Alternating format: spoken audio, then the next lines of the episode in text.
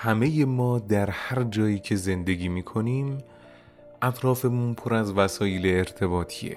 وسایلی که به ما کمک می‌کنن از هم خبردار شیم و هماهنگتر کارامون رو انجام بدیم.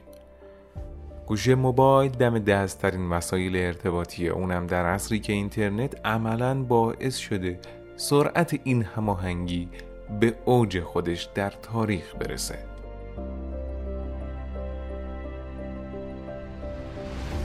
فکر کنین در یک روز از همین روزای معمولی در یک لحظه همه تلفن ها با هم زنگ بزنن.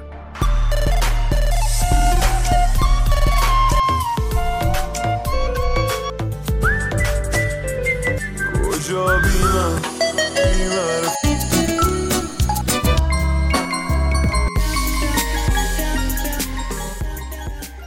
و پیام بی هدفی رو منتقل کنن. اینقدر زنگ بزنن تا یک عامل حفاظتی این اختلال رو قطع کنه شک این اتفاق تا چند روز تیتر اخبار خواهد بود ای بابا دوباره که کد احیا خوردیم سرم اطلاعاتشو وصل کردین؟ وصل شد؟ خب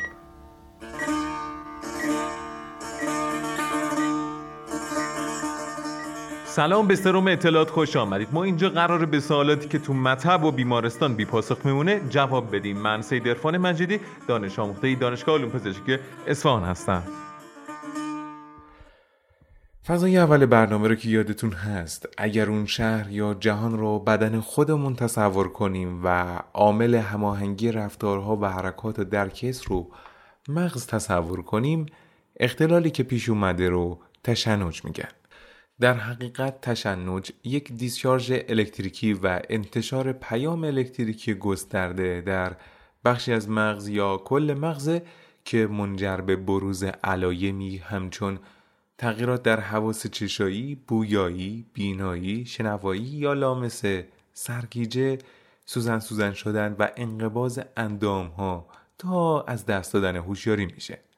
برخلاف تصور اکثر افراد هر فردی که تشنج می‌کنه سر نداره یا به این معنی نیست که از این لحظه مبتلا به سر شده پس واقعا سر چیه؟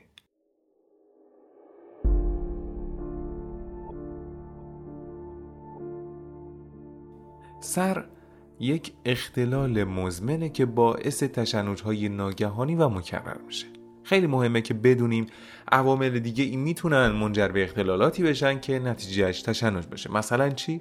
تب شدید آسیب سر قند خون بسیار پایین ترک ناگهانی الکل. ولی برگردیم سراغ سر سر یک بیماری اساتیریه که از یونان باستان تا قرن هجده عوامل فرازمینی در ایجادش به فرض مردم زمان دخیل بودند یکی از مسائلی که به این موضوع دامن می‌زده شکل نمایشی انواع تشنج ها از خیرگی تا حرکات غیر ارادی و تصور مردم بر عدم اختیار فرد بر جسم خودش بوده.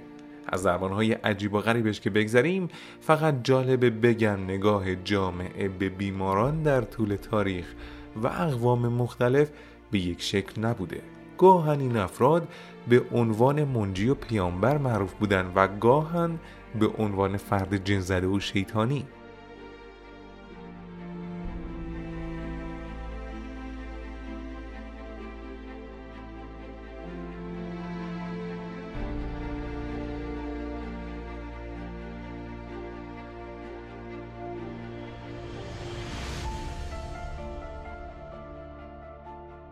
ولی نهایتا در قرن هجده تعریف علمی برای این حالات تظاهرات ارائه شد گرچه باورها پیرامون این بیماری گاهن ادامه داره.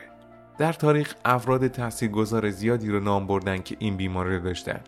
از ونگو گرفته تا بتهوون، ناپل اون بناپارت، اسحاق نیاتون، آگاتا کریستی، لئونارد داوینچی، هلن کلر، آلفرد نوبل، میکلانج و افراد دیگه که می‌تونین در سایت اپیلپسی تورنتو سرگذشتشون رو مطالعه کنید شاید بهتر نگاه دقیق تری به وضعیت سر در جهان خودمون داشته باشیم در سراسر جهان 65 میلیون نفر به سر مبتلا هستند هر کسی ممکنه دچار سر بشه و مرد و زن و نژاد و سن خاصی نمی‌شناسه.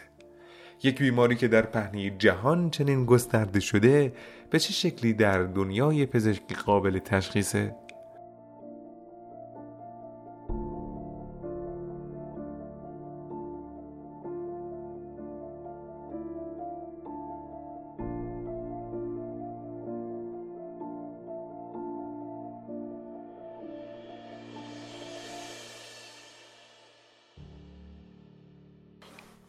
داستان تشخیص سر خیلی طولانیه ولی دو تا شرط داره. شرط اول اینه که دو تشنج با فاصله حداقل 24 ساعت رخ بده و نکته دوم اینه که عامل شناخته شده ای پشت تشنج نباشه. منظور از عامل محرک شناخته شده همون عواملیه که مستقلا می‌تونن منجر به تشنج بشن. اما تشنج همیشه یک اتفاق پرسر و صدا نیست. به این صدا دقت کنین. این صدای یک تشنجه. علائم تشنج می‌تونه بسیار متفاوت باشه. برخی از افراد مبتلا به سر در حین تشنج صرفا چند ثانیه به نقطه خیره میشن. در حالی که برخی دیگه به طور مداوم دست و پاهای خودشون رو تکون میدن. و این نیز صدای یک تشنجه.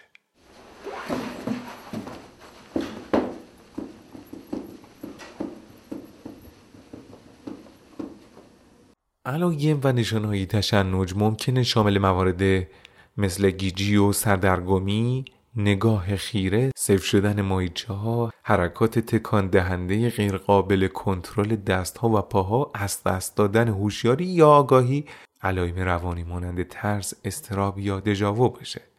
در پزشکی تشنج رو به دو دسته فوکال و جنرالیزه تقسیم می‌کنن و هر کدوم هم تقسیم بندی بیشتری داره که می‌تونین در موردش مطالعه کنین. نکته مهم اینه که فرد مبتلا به سر باید تشنجا رو بشناسه. اما اهمیت این موضوع در چیه؟ کشف محرک های منجر به تشنج. در حقیقت برخی از افراد قادر به شناسایی عوامل یا موقعیت هایی هستند که منجر به تشنج میشه. تعدادی از شایع ترین محرک هایی که بیشتر افراد گفتن شامل کمبود خواب، بیماری با تب، استراب، روشنایی چراغ مخصوصا چراغ چشمکسن، کافئین، الکل، داروها یا مواد مخدر، حس وعده های غذایی، پرخوری یا مواد غذایی خاصه. شناسایی محرک ها همیشه آسان نیست. تجربه سر یک بار از چیزی به خودی خود و به تنهایی به معنای محرک بودن اون چیز نیست. اغلب ترکیبی از عوامل که باعث تشنج میشه.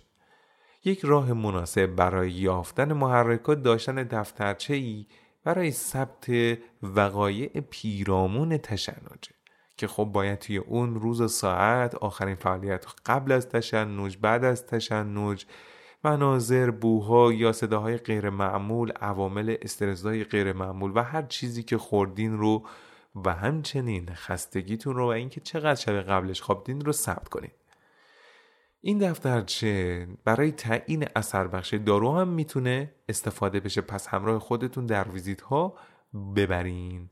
بیماری مزمن همیشه فرد رو با یه سوال مهم درگیر می‌کنه. چرا من؟ پشت این سوال جای یک چراییست. اون هم علت بیماریه.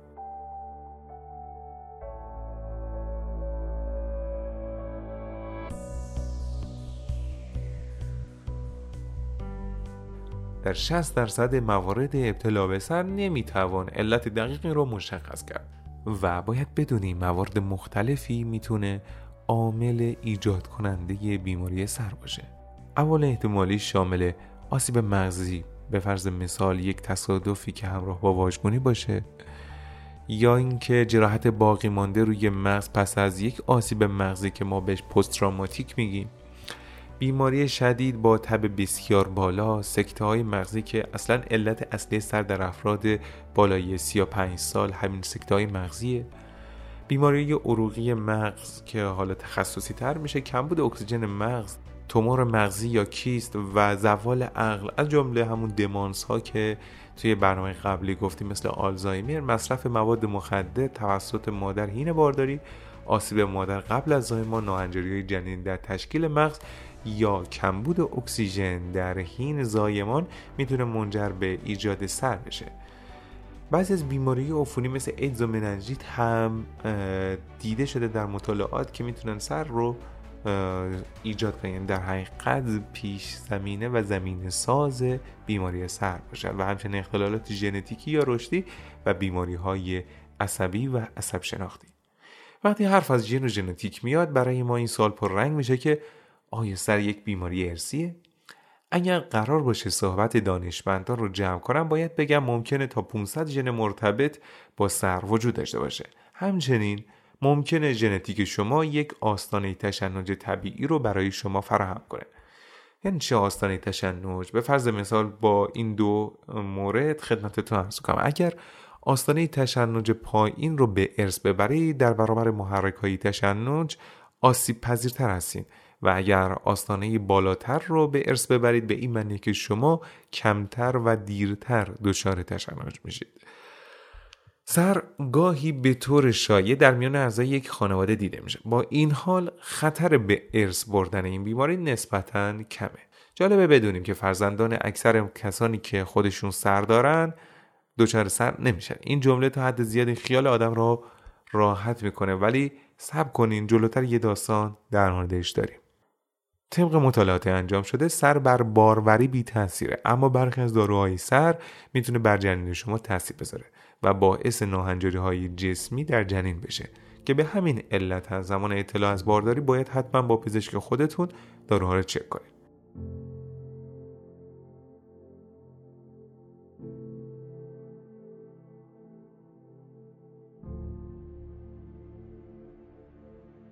چند تا ریز در حال مصرف داروی کاربومازپین برای درمان نوعی از سر به نام تونیکولونیک بوده که متوجه میشه بار داره. این همون داستانیه که گفتم در مورد داروها و سر و باروری و بارداری خدمتتون ارز می‌کنم. کاربامازپین یکی از چندین داروی ضد سر که خطر ناهنجاری جسمی رو برای جنین در طول بارداری افزایش میده و خب البته این دارو تشنج های چندتر رو به خوبی کنترل کرده و به او اجازه داده راحتتر زندگی کنه. وقتی چند ریز متوجه میشه که بارداره بلافاصله برای ملاقات با پزشک خودش وقت می‌گیره. خودش میگه از زمانی که خبر بارداری رو شنیدم شبیه یک رویا بود برام. ولی از همون اول نگران تاثیر داروها بر جنین بودم. پزشک به او میگه که من نمی‌تونم در دوران بارداری کاربامازپین رو قطع کنم. چون که مصرف این دارو ایمنتر از خطر تشنجه. و توصیه پزشک به خوردن فولیک اسید و ورزش بده. اما این تصور که داروها می‌تونن از طریق خون به نوزاد منتقل بشن واقعا برای مادر دلهوره آور بوده.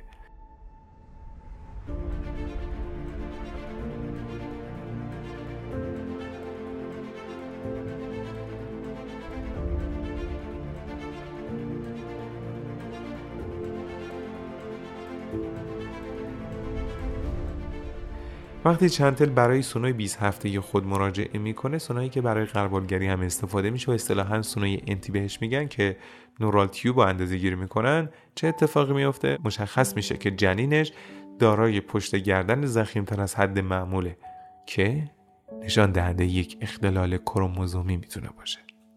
به او میگن که کودکش ممکنه طیف وسیع از سندروم ها رو از جمله سندروم داون و سندروم ادوارد رو داشته باشه. چنتل شانس یافتن اطلاعات بیشتر از طریق آزمایش آمنیوسنترز رو به دلیل خطری که می‌تونه برای نوزادش داشته باشه رد می‌کنه اون پیش خودش می‌گفته حتی اگر بچم دچار معلولیت باشه من می‌خوام اون بچه به دنیا بیاد.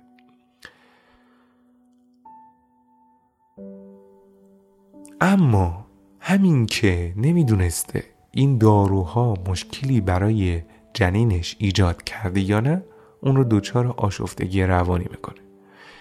و این باعث ایجاد مشکلات و برهم خوردن رابطش با همسرش میشه. نوزاد چنتر الیور در روز سال نو با عمل سزارین اورژانسی به دنیا میاد. جالبه.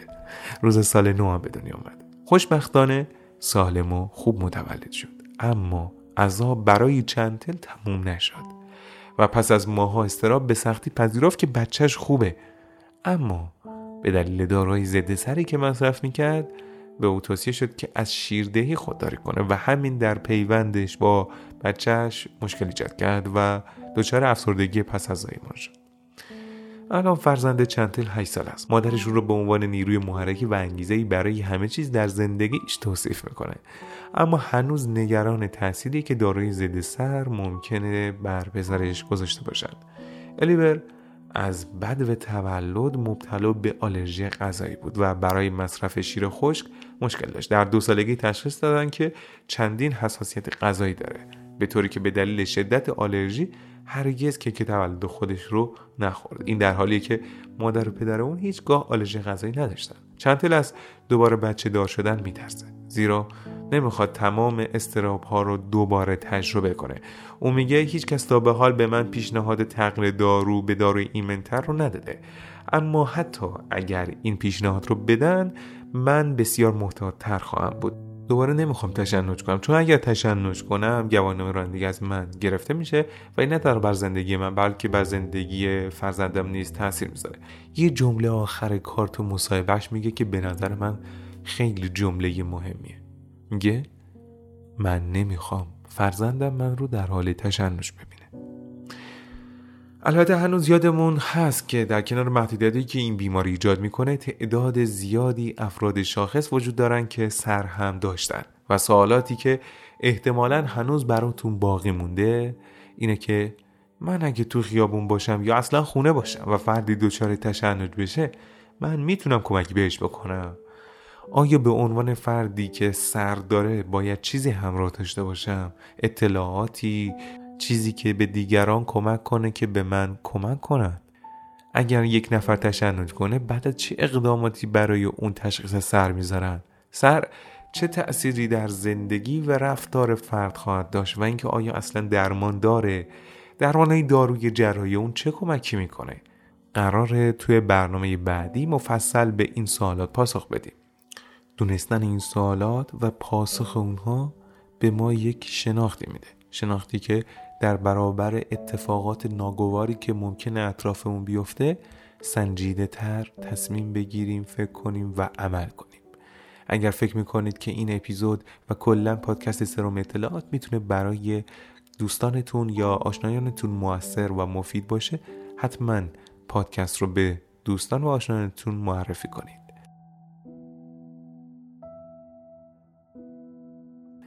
با آگاهی حریف بیماریت شو.